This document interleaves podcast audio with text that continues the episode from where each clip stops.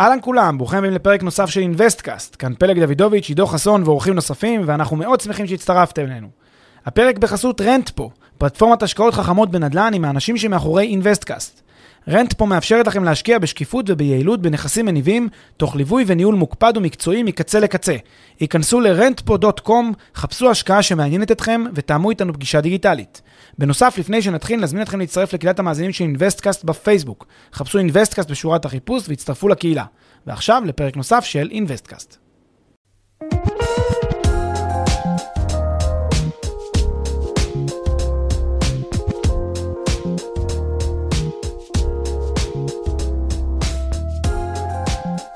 בוקר טוב פלג, בוקר אור עידו, מה העניינים? מעולה ואתה. אה, בסדר גמור, מה אג"חים?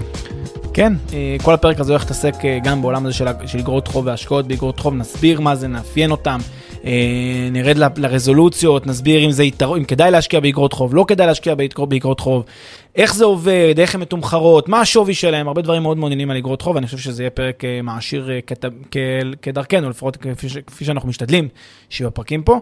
אגרות חוב זה במובן היותר אה, רחב, זה מכשירי הלוואה, רק שמה שהופך אותם למכשירי הלוואה מיוחדים זה העובדה שהם אה, מכשירי הלוואה שנסחרים בבורסה, לפחות אגרות החוב הנסחרות, כי יש גם אגרות חוב בינינו שהן לא נסחרות, אבל בואו נשים אותן בצד, זה לא רלוונטי.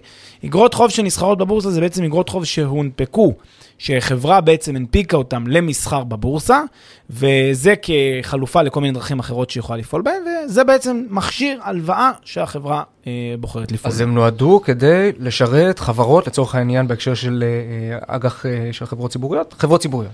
חברות ציבוריות, שזה, מדינות. שזה יפה, אז חברות ציבוריות, ו, שזה אג"ח קונצרניות, ומדינות, שזה אג"ח ממשלתיות, וגופים בכלל שמגייסים כסף מהציבור, אה, ולמעשה הרעיון כאן זה דומה, די דומה להנפקת מניות מבחינת האופן שבו מה שעושה עושה התאגיד, הוא פונה לציבור הרחב, דרך הבורסה לניירות ערך, אומר, יש לי איזשהו... אה, פעילות עסקית מסוימת, או פעילות כלכלית מסוימת אם אני מדינה, ואני צריך לממן את הפעילות הכלכלית והעסקית הזאת באמצעות כסף, הון, ויש לי שתי אפשרויות, אחת זה לקחת, אה, להנפיק מניות לטובת ה- ציבור המשקיעים, והדרך השנייה, אני לא מנפיק מניות, אני לא מדלל מישהו, אלא אני פשוט מגייס חוב אל תוך החברה, בדיוק כמו שאני מגייס חוב מכל מקור אחר. אז מה, אבל אתה אומר, זה חברות ציבוריות, גופים גדולים, מדינות, לא יודע, למה הן צריכות ללכת לציבור? למה לא ללוות כסף מהבנק, או אתה יודע, מאיזה גורם פיננסי גדול?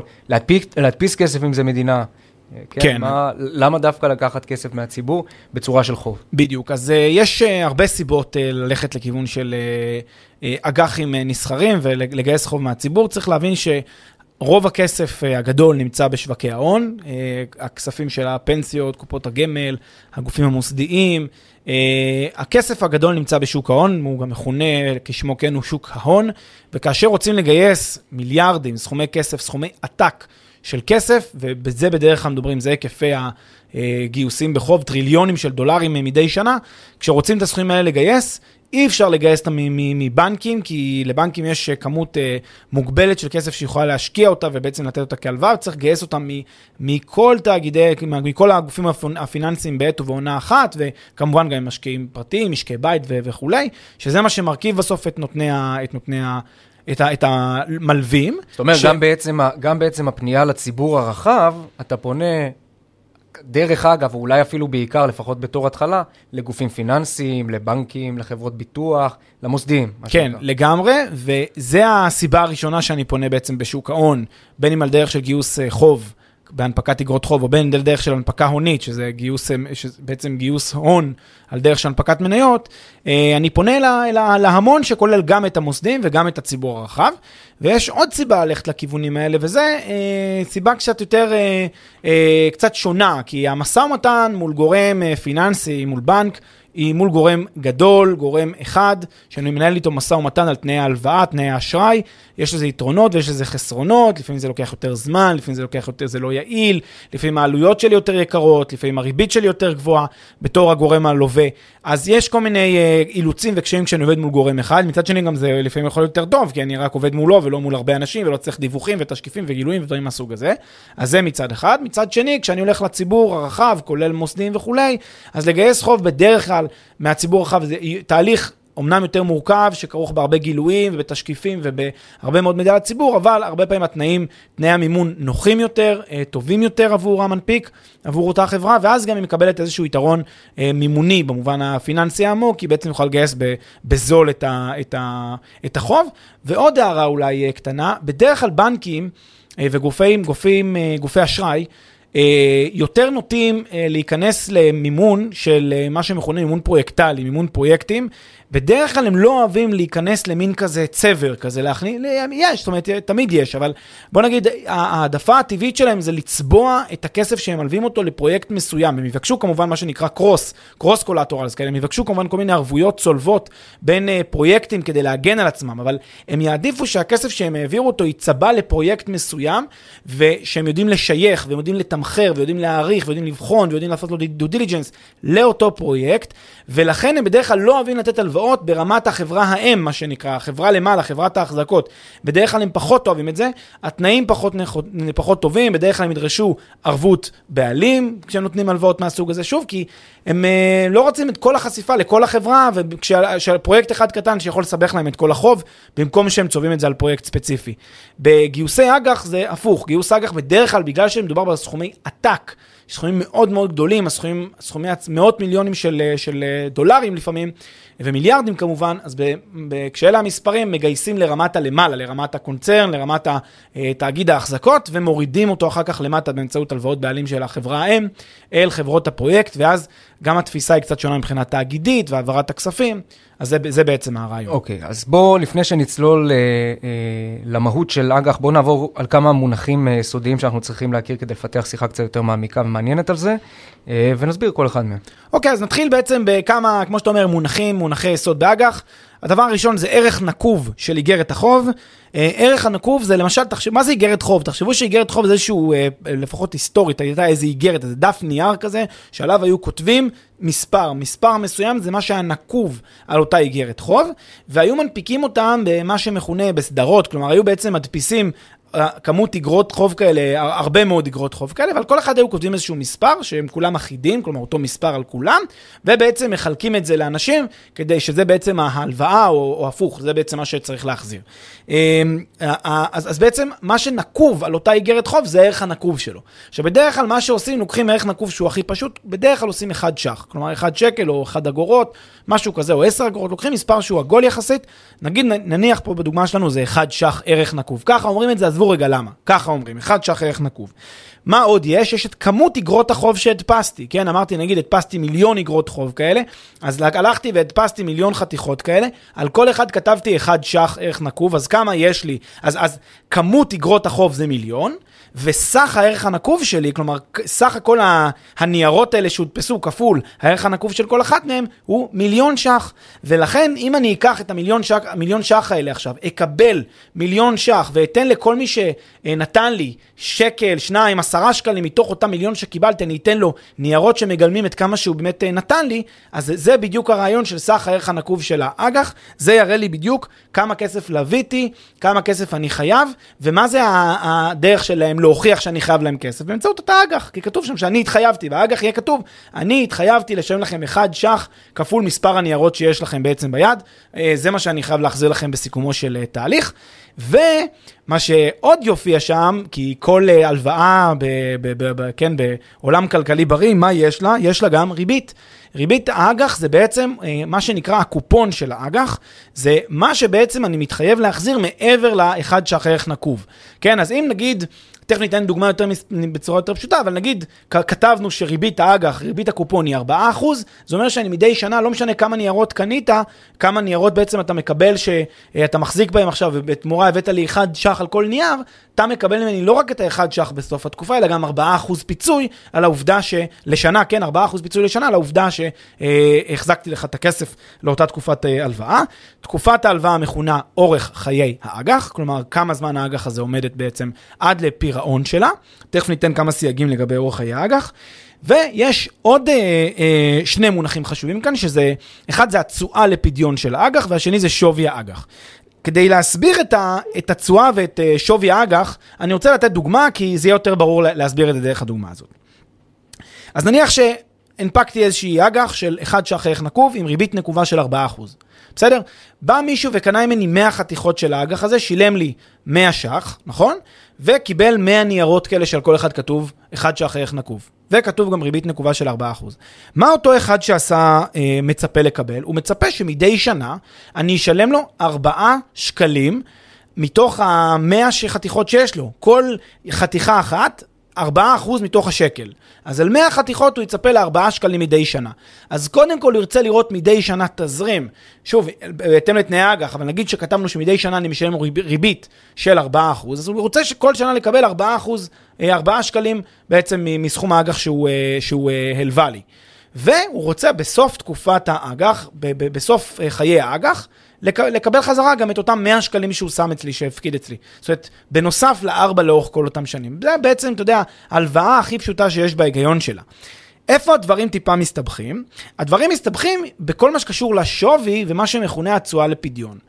עכשיו, דמיין לעצמך שאת האג"ח הזאת כל אה, שנה, נניח כל שנה, למרות שהמסחר בבורסה הוא כל יום בעצם, או אה, בהתאם לתקופות המסחר בבורסה, בהתאם לשעות המסחר בבורסה, אז אתה חושב שכל שנה בסוף השנה היינו מתמחרים את האג"ח הזה ומציעים לאנשים לקנות אותה. נגיד, בהתחלה שילמתי 100 כדי לקבל את הזכות אה, לקבל 4 כל שנה ואת ה-100 בסוף, ועכשיו היינו מתמחרים אחרי שנה את הדבר הזה. תאר לך שהיה עודף ביקוש לאג"ח הזאת, והיו רוצים לשלם עליה יותר מ-100. דבר כזה הוא בהחלט אפשרי. יכול להיות שהביקוש היה מכתיב שהמחיר של האג"ח הזאת הוא לא 100, אלא הוא 102, 103. הוא קצת יותר גבוה. למה? כי בן אדם אומר, תשמע, אני יודע שאתה מלווה מאוד מאוד יציב וכולי, תכף נרחיב, ואני סומך עליך, לכן אני מוכן לשלם על האג"ח הזאת יותר מ-100. ויכול להיות גם מצב שבו פחות סומכים עליי, וחושבים ש-100 זה מחיר יותר מדי יקר לשלם על האג"ח הזאת, כי לא בטוחים שאני אשלם את ה-4 כל שנה ואת ה-100 בסוף, לכן אני מוכן לשלם מקסימום 90 אחרי uh, שנה של אג"ח, כן? עצם העובדה שאפשר לשלם על האג"ח הזאת מחיר משתנה כל שנה, ובבורסה למעשה זה כל יום מסחר, וכל דקה של מסחר יכול להשתנות מחיר האג"ח, עצם העובדה שיש שינוי לשווי האג"ח לאורך כל זמן, זה אומר שיש משהו שמשתנה גם בתשואה שהאג"ח יודעת לייצר. והתשואה זה התשואה לפדיון. מה זה התשואה לפדיון? התשואה לפדיון זה כאילו הריבית האמיתית, האמיתית, שמקבל מי שקנה את האג"ח לאורך תקופת המסחר שלה, כשהמחיר שלה הוא כבר לא אותו מחיר שהיה ביום שהנפק, שהנפקתי אותה. כי מספיק שכשהנפקתי אותה, אז הנפקתי 100 חתיכות ב-4% לשנה, ואחרי שנה המחיר עלה ל-120, בסדר? מחיר האג"ח עלה ל-120, אז עכשיו אותם 4%, ש... כן, הקופון של 4% מתוך ה-100 הוא כבר, מתוך ה-120 הוא כבר יותר גדול, נכון? אז התשואה האמיתית, האפקטיבית, שאני מקבל כאן, משתנה. זה בדיוק הרעיון. לכן, לאורך חיי האג"ח, בגלל שהשווי של האג"ח משתנה, משתנה גם התשואה האפקטיבית, התשואה האמיתית שמקבל מי שקונה את אותה אג"ח בכל רגע נתון. יפה, אז, אתה, אז אני אפשט את זה, אתה מתאר הלוואה רגילה לכל דבר ועניין, עם קרן וריבית לצורך העניין, רק שהבסיס משתנה לאורך, אה, לאורך הזמן, וממנה נגזרת בהתאם תשואה, ולכן האג"ח מתנהגת כמו שהיא מתנהגת במסחר. כן, משתנה הקרן יתרת הקרן הבלתי מסולקת בהשוואה ליתרת הקרן, אם, אני אנסה לדייק את זה רגע מימונית, כי הניואנסים פה הם רגישים במימון, בעיקרון יש לקרן הזאת יתרת קרן בלתי מסולקת ביום שבו היא הונפקה, מדי, מדי יום מסחר, מדי זמן מסחר, כל הזמן יתרת הקרן הבלתי מסוגלת מתעדכנת ומשתנה כל כן. הזמן, בהשוואה למה שצפיתי שיהיה באותו ברור, רגע. כן. מספיק שיש פער בין מה שקורה כרגע בטבלת, ה, בלוח הסילוקין, על, על פי מודל האג"ח ביום שהוא הנפקה, לבין המצב כיום בלוח הסילוקין, כדי שהתשואה לפדיון תהיה שונה מריבית האג"ח. יפה, ובאמת אני לוקח אותך, ממשיך איתך על, ה, על, ה, על, ה, על, על הקו הזה של הערך הנקוב, כי זה אה, נקודת מפתח בכל מה שקשור לאג"ח. אם אני, אתה נתת בדוגמה קודם מחברה שמנפיקה לפי ערך נקוב אחד.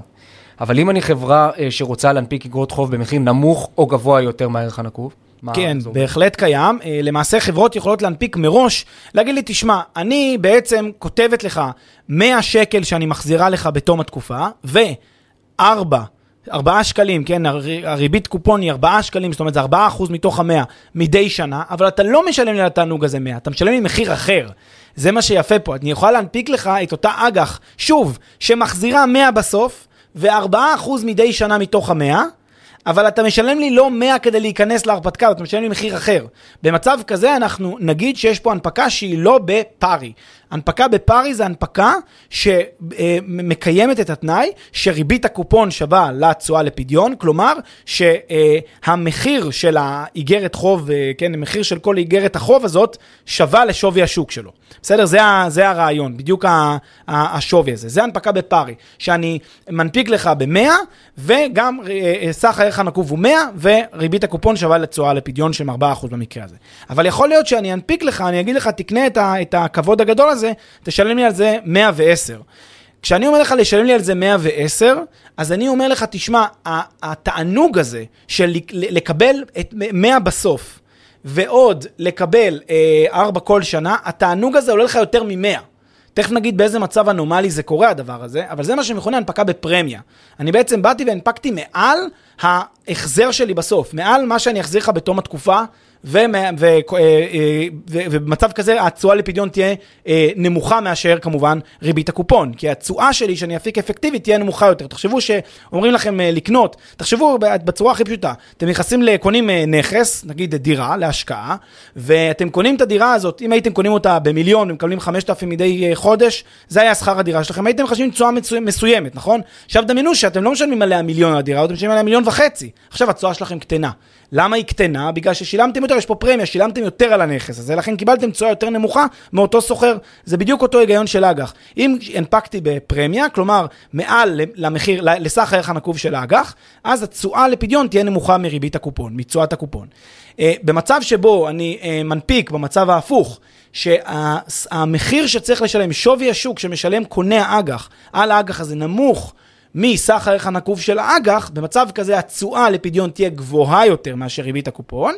הנפקה כזו מכונה הנפקה בניכיון, עם כף, הנפקה בניכיון, וזה ב discount כזה, כן? שימו לב, ניכיון discount, מה הרעיון? אני בעצם אומר לך, תשמע, אתה משלם לי היום 80, אבל אני מחזיר לך בסוף התקופה לא רק 4 כל שנה, אני גם מחזיר לך 100 בסוף. אתה משלם לי היום 80, אתה משלם לי פחות מאשר מה שאתה תקבל בסוף שזה המאה, וגם אתה תקבל ארבע כל שנה.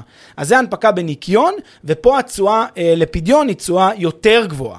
עכשיו, counter intuitively enough, ואנחנו תכף נבין את זה, לא תמיד היינו רוצים את ההנפקה בניקיון מהרבה סיבות, ואנחנו תכף נסביר למה. אבל בוא נגיד, זה לא בחינם. זה שנתנו לי פה הנחה, זה לא בחינם.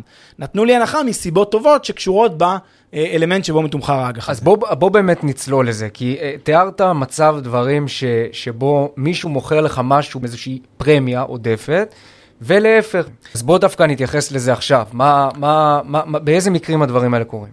יפה, אז, אז, אז הרעיון שבעצם צריך להסתכל פה על כל המשחק הזה כאל משחק של היצע וביקוש. בסוף יש פה כלכלה פשוטה, ויש פה מוצר, המוצר הזה זה ההתחייבות שלי להחזיר לך מדי שנה איקס כסף, ובתוך התקופה סכום כלשהו. אני בא אומר לך, עידו, קח אתה בסוף, בעוד אה, עשר שנים קח 100 שקל, ומדי שנה קח 4. אתה תגיד לי על התענוג הזה שאתה חייב לי 100 ועוד 4 כל שנה, אני רוצה לא פחות מאשר, אה, אני מוכן אה, לשלם לך, לא משנה, 80 על התענוג. אז אני אגיד, לא, אתה צריך לשלם לי 90 וכולי, אנחנו נתמחר בינינו כמה זה שווה. עכשיו, ההתמחרות הזאת בינינו, היא תקבע גם בסופו של דבר כמה יהיה שווה, כמה יהיה הפער בין התשואה לפדיון לבין, לבין, לבין הריבית הנקובה, כן? כמה יהיה הפער ביניהם. אבל החשוב להגיד שבסוף מה שיקבע את המחיר יהיה ההיצע והביקוש. הם מה שיכתיבו את שווי האג"ח, ולכן אה, זה, לא, זה לאו דווקא האינטו, האינטואיציה שלנו שאומרת אה, אוטומטית, כן, כשאנחנו מסתכלים על משהו אנחנו נגיד, כן, בוודאי עדיף לקנות בניכיון, כי אני מקבל discount. זה לא נכון, כי זה, הדבר הזה הוא תוצאה של היצע וביקוש, הוא תוצאה של מה שגרם לאג"ח להיסחר במחיר הזה.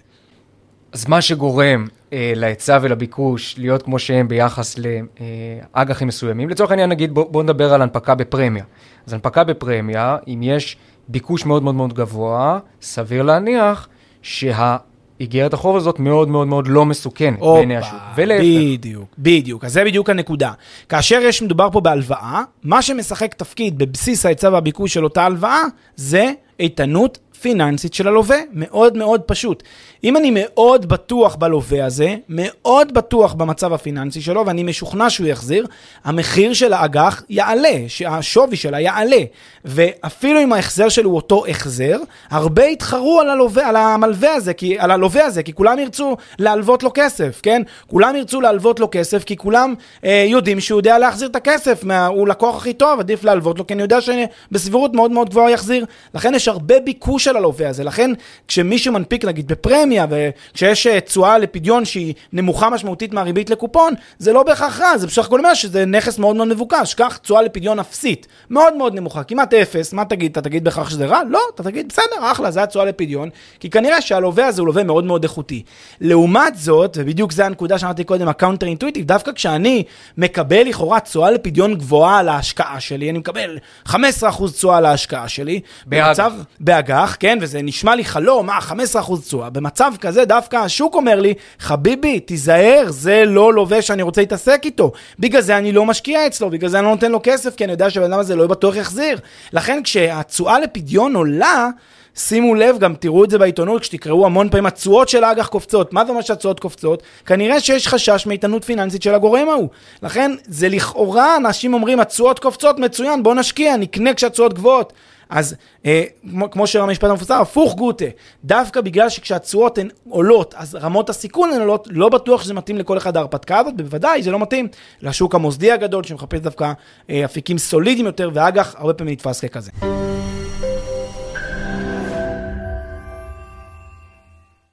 לפני שנמשיך, כמה שניות מזמנכם. הפרק בחסות רנטפו, פלטפורמת השקעות חכמות בנדל"ן עם האנשים שמאחורי אינוויסטקאסט. רנטפו מאפשרת לכם להשקיע בשקיפות וביעילות בנכסים מניבים, תוך ליווי וניהול מוקפד ומקצועי מקצה לקצה.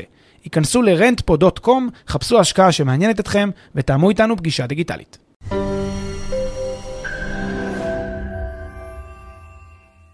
התחלת לדבר על איתנות פיננסית, בוא, נדבר על דירוגי אג"ח. יפה. מי, מי מדרג את זה, מי מחליט, מי איתן, מי פחות איתן. ברור שאפשר לראות את זה גם, ב, כן, גם בכוחות השוק עצמם. הופה. אבל, אבל בוא נדבר רגע על uh, דירוגים. יפה, יודע, אז, אז, אז, אז אני רוצה משפט ברשותך להגיד כן על כוחות השוק. בסוף, אתה יודע, האנליסטים ידברו והעיתונאים יכתבו וה, והמצקצקים יצקצקו ולא יודע מה. תגיד איזה ביטוי שאתה רוצה. בסוף השוק מבין הכל מצוין, נכון? השוק ידע לתמחר, השוק יודע, השוק, באמצעות המסחר שהשוק עושה נקבעים השווי, אז לא צריך לדאוג. כנראה שכשרואים בשוק את המצב, אז זה המצב הנכון לאשור. ועדיין, עדיין הרבה מאוד חברות קמו כדי לדעת לתמחר את האג"ח. במועד ההנפקה שלה וגם לאורך תקופת חייה. אה, מכל מיני סיבות, בעיקר מסיבות אה, פיננסיות יותר עמוקות של ביטוחים, אחריות, דברים מהסוג הזה. אז קמו חברות שהן חברות שעוסקות בדירוג אג"ח. יש כל מיני חברות, גם בארץ כמובן, גם בחו"ל, אה, והחברות האלה בעצם הן מדרגות את האג"ח. מה שהן בעצם יוצרות זה כל מיני רמות של סיכונים לאותה אג"ח, double A, triple A, כל מיני רמות כאלה של דירוגים, שהדירוגים האלה באים ואומרים עד כמה האג"ח הזאת מסוכנת, ובעצם עד כמה התשואה שלהם צריכה לשקף רמות סיכון X, רמות סיכון Y, עד כמה התשואה צריכה לעלות, כמה התשואה צריכה לרדת. כמובן שכאשר חברות דירוג רציניות שעשו בדיקה פיננסית עמוקה של החברה, כאשר הן קובעות איזושהי הערכה, אה, הרבה מאוד פעמים השוק מתיישר לזה, זה נכון. אבל אה, יש, גם, יש גם מקרים שזה כמובן לא קורה, ולפעמים יש אה, פערים, ולכן אה, אה, הרעיון הוא שעדיין מסחר באג"ח הוא עדיין מה שקובע זה מחירי השוק, והשוק כל הזמן דינמי וזז, וזה המצב שקורה בעצם בשוק. אז אתה אומר, לא כל האג"ח מתנהגות אותו דבר. אבל זה המצב לא רק ביחס לערך הנקוב, אלא גם בהקשרים של אה, מועד פירעון, אה, הקופון, מה שנקרא, אה, אתה יודע, בוא, בוא נצלול לזה קצת יותר לסוגים שונים של אג"חים, לשונות בין אג"חים שונים. זהו, אז, אז זה משונה רק במובן הזה שאנחנו מצפים שאג"ח תתנהג תמיד אותו דבר. אנחנו תמיד חושבים שלאג"ח, זוכר שאמרתי קודם על איגרת, היה כתוב על האיגרת, לפחות האיגרות פעם, היה כתוב את כל פרטי האג"ח. היה כתוב את הערך הנקוב, היה כתוב את תאריך הפירעון שלה, את המועד שבו האג"ח הזאת אה, נפרט, והיה כתוב את הסכום, והיה כתוב את הריבית הנקובה, ואת הריבית הקופון, והיה כתוב הרבה מאוד פרטים, היה כתוב את הביטחונות שנותן... אה, שנותן תקופת ההלוואה. תקופת ההלוואה, כן. הביטחון הביטחונות שנותן הלווה וכל מיני דברים שהיו כתובים שם, אה, ולכן אנחנו מצפים שכל אג"ח תתנהג בהתאם לסטנדרט הזה שהיה כתוב, אבל למעשה, אם מבינים את זה רגע לעומק, חושבים על זה, קופון זה לא מאוד טריוויאלי בעולם ההלוואות. אנחנו הרי מכירים הרבה הלוואות שאיציק אומר למשה חברו, אני אתן לך מיליון שקל, תחזיר לי עוד חמש שנים. אין אה, קופונים לאורך תקופת ההלוואה. למעשה אג"ח זירו קופון זה הלוואה, זה, זה אג"ח די אה, סטנדרטית בעולם האשראי. נותנים למישהו כסף ל-X שנים והוא מחזיר בתום התקופה. אז אה, זה מצב כמובן שיכול לחלוטין לקרות, והוא לא מאוד מאוד חריג. במצב כזה, רק צריך, כדאי לשים לב שאם... אם אה, הנפקתי אג"ח שהערך הנקוב שלה, כן, שווה לשווי שלה במועד ההנפקה, במובן הזה, שנניח אמרתי לך שאני אחזיר לך 100 בסוף, היום אתה משלם לי 100 ואין קופונים, זה מה שנקרא הנפקה בניכיון, תחשבו שנייה למה. אם אתה עולה לי 100 היום לקנות את זה, ואני מחזיר לך 100 בעוד 5 שנים, 100 בדיוק בעוד 5 שנים, בלי ריביות בדרך, זה כאילו נתתי לך discount על מחיר האג"ח. מבינים? אז זה כמו הנפקה בניכיון, די דומה למצב שבו מלכתחילה הורדתי לך את המחיר ל-80, אז זה נקרא הנפקה בניכיון. אבל זה המצב של, אה, אה, של zero coupon.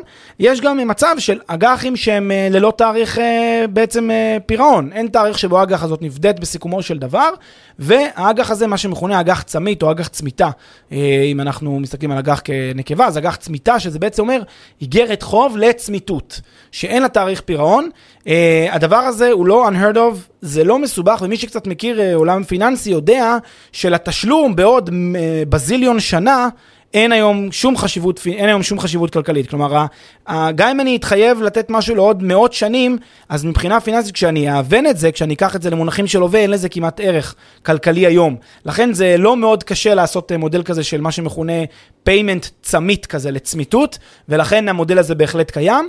אה, אז אג"ח צמית זה אג"ח, או צמיתה זה אג"ח בעצם לתקופה בלתי מוגבלת, שבעצם אומרים, תשמע, אני לוקח ממך היום 100 שקל, ומחזיר לך מדי שנה חמישה שקלים לנצח. הולך או לא הולך? מי לוקח את העסקה הזאת? תחשבו על זה רגע, לא בטוח שזו עסקה כזאת גרועה, אם תחשבו על זה, אני מתחייב לנצח, אני אתן לכם חמש.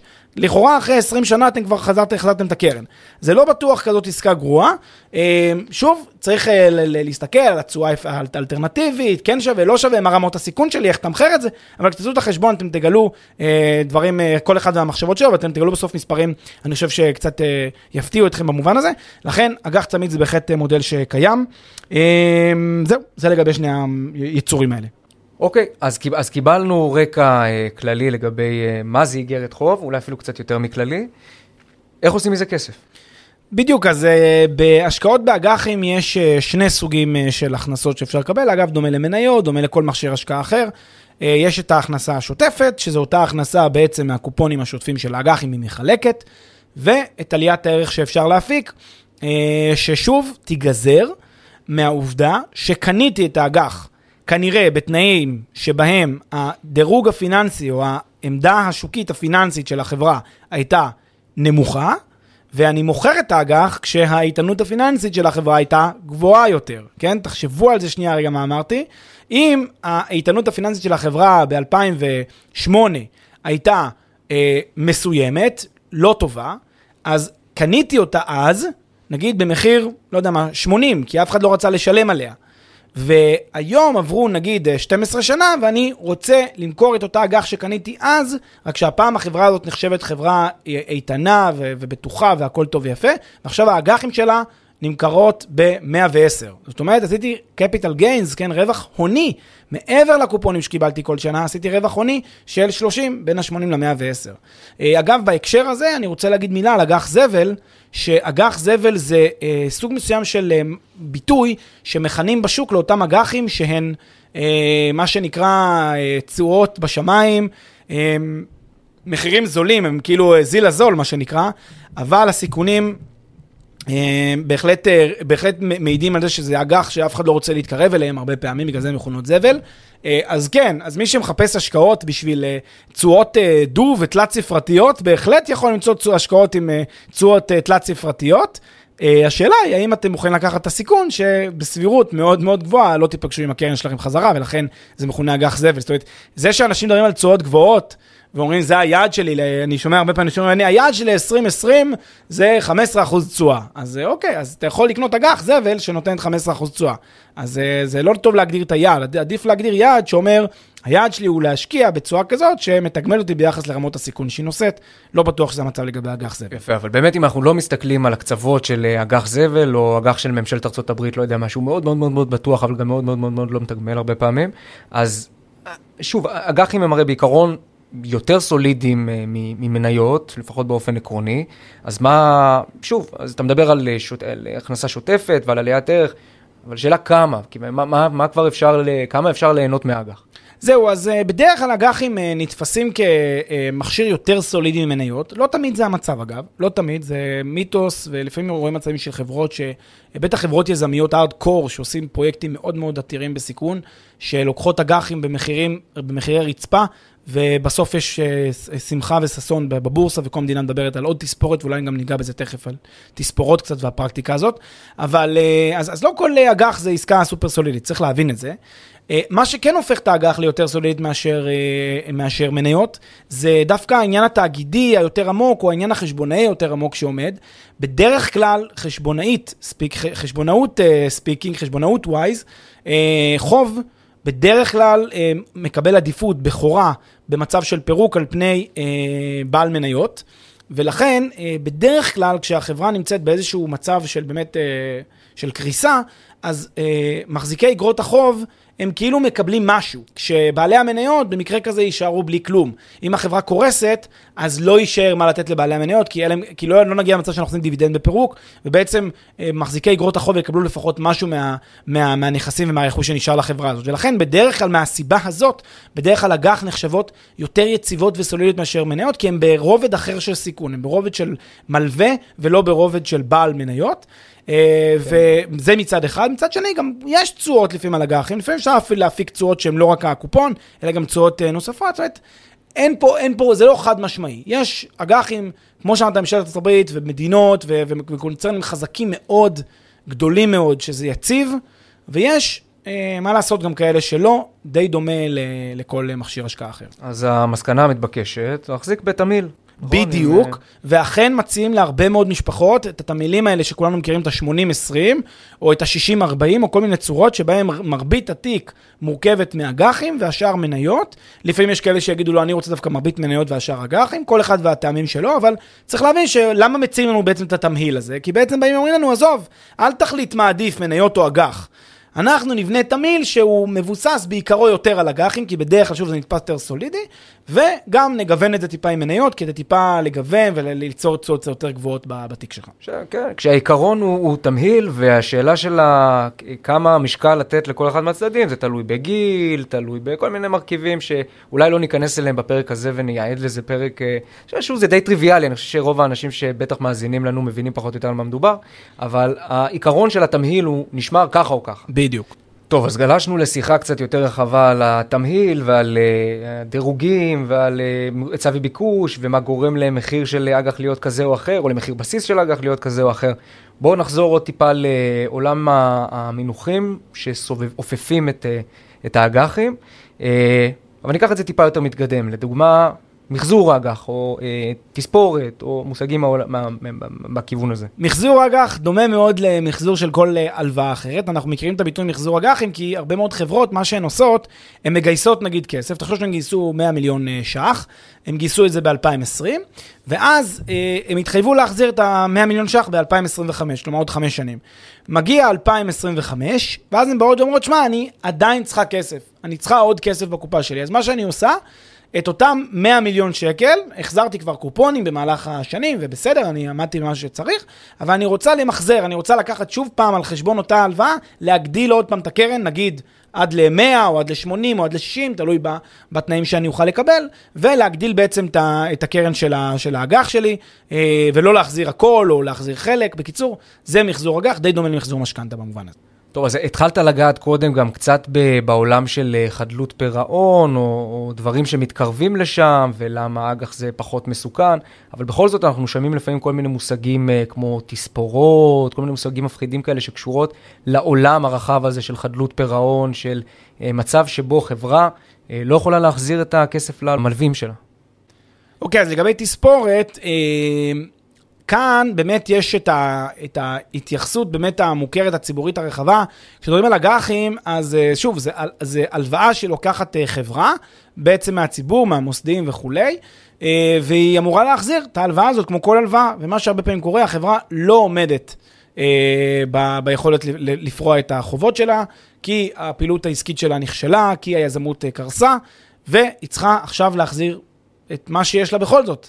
עכשיו יש שתי אפשרויות, או שבעצם אה, אותה, אה, אותו ציבור של משקיעים, מוסדיים וכולי, בא ואומר, אני מפרק את החברה הזאת, עד, ה, עד היסוד, מחריב אותה, ומקווה שיישאר משהו בליטרת הבשר של אחרי הפירוק, או שאני מוחל לאותה חברה על החוב שלה בכל מיני תנאים, ואני אומר בעצם שקודם כל נחתוך בקרן ההלוואה, נקטין אותה, נקבל חלק מהסכום, אולי בהמשך היא תחזיר לי באיזושהי צורה, אבל אני משאיר את החברה הזאת בחיים ולא דואג לפירוק של החברה הזאת, לא מבקש פירוק של החברה. תספורת זה אותו מהלך שבו מה שנקרא חותכים בבשר החי, מצמצמים את קרן ההלוואה של החברה הזאת. אה, ועושים את זה באספת, אה, באספת אג"ח, באספת מחזיקי האג"ח, שבעצם מאשרים את ההחלטה הזאת לאשר לחברת תספורת, בעצם למחול על החוב. כמובן שזה מהלך מאוד קשה ציבורית, והוא לא בכדי מלווה בהרבה מאוד ביקורות. יש בו הרבה ביקורות, גם בצד הכניסה, בעיקר בצד הכניסה, כלומר בצד שבו הביקורת הולכת אחורה, היא לא, היא לא אומרת למה היום אתם מאשרים תספורת, היום זה כבר given. מסתכלים אחורה, אומרים, למה אישרתם לחברה הזאת את הכסף? למה נתתם לה את, ה, את ההלוואה הזאת בתנאים האלה, כשהיו כל כך הרבה נורות אזהרה והרבה כל כך לא, הרבה... לא רק בגלל שזה גיוון, אלא גם בגלל שמבינים את התועלת שבלתת לחברה הזאת את האפשרות להתאושש, בהתחשב בעובדה שכבר נכנסו. כן, נכון. באמת, אבל השם תספורת שאנחנו מדברים עליו, שאנחנו אומרים את זה כמילה, מילת גנאי, בדרך כלל בא עם הביקורת לגבי למה אישרתם, איזה, כן. איזה יד רוחצת יד הייתה שם במסדרונות, ה, במסדרונות המוסדיים שאישרו את הדבר הזה, זה בדרך כלל הביקורות ששומעים בציבור, זה המשמעות של תספורת, וזה באמת ככה מונח שמכירים אותו בהקשר של אג"חים. טוב, אנחנו מדברים אה, נדל"ן, אנחנו מדברים הרבה על נדל"ן, מה הקשר בין אג"ח לנדל"ן? זהו, אז יש באמת לחברות נדל"ן אה, שנסחרות בבורסה, אה, אה, חלקן מנפיקות אג"חים, וכאן באמת אה, זו דרך שהרבה אנשים לא מספיק לוקחים אותה ברצינות, להשקיע בחב, בנדל"ן, שהיא לאו דווקא בדרך האלטרנטיבית לשוק ההון, כי כזכור, כשמשקיעים בשוק ההון, משקיעים ישירות בשוק ההון, ולכן חשופים לשוק ההון מכל הכיוונים. ו... אחת הדרכים בכל זאת להיות חשוף לנדל"ן, ולא דרך נדל"ן ישירות, אלא דרך הבורסה. אפשר להשקיע ישירות בחברה באמצעות מניות של החברות, או לקנות אג"חים של אותן חברות שהן חברות נסחרות, חלקן מנפיקות אג"חים אל הציבור, ואז בעצם אפשר לקנות, לסחור באג"חים של אותן אה, חברות. עכשיו כאן צריך באמת להבחין בין רמות הסיכונים השונים, או השונות, רמות הסיכונים השונות של אותן אה, חברות אה, נדל"ן שיש להן אג"חים, אז בין אם זה חברות יזמיות שמנפיקות אג"חים, ואז אג"חים טיפה יותר מסוכנים, כי שוב, זו חברה יזמית שמממנת ה, באמצעות האג"חים האלה פרויקטים יותר מסוכנים, אז כאן באמת זה אג"חים טיפה יותר קשים לעיכול, הצעות בדרך כלל יותר גבוהות. אה, יש גם כל מיני, אה, פחות, לא, פחות נפוץ בארץ, אבל יש כל מיני אג"חים של משכנתאות, כלומר אג"חים מגובי משכנתאות כאלה, של כל מיני חברות שנותנות אה, הלוואות בשוק המשכנתאות. אג"חים שהם אג"חים פרויקטליים, ואז אני חושף את עצמי כמו בנק, כמו שאמרנו קודם, שחושף את עצמי ישירות לאיזשהו פרויקט ספציפי. אז זה באמת סוג מסוים של השקעה באג"חים רק בתחום הנדל"ן, אפשר לשקול אותו, מי שרוצה את החשיפה הזאת יכול. שוב, זה לא, זה לא אלטרנטיבי לשוק ההון במובן הזה. תודה, פלא. תודה, עידו.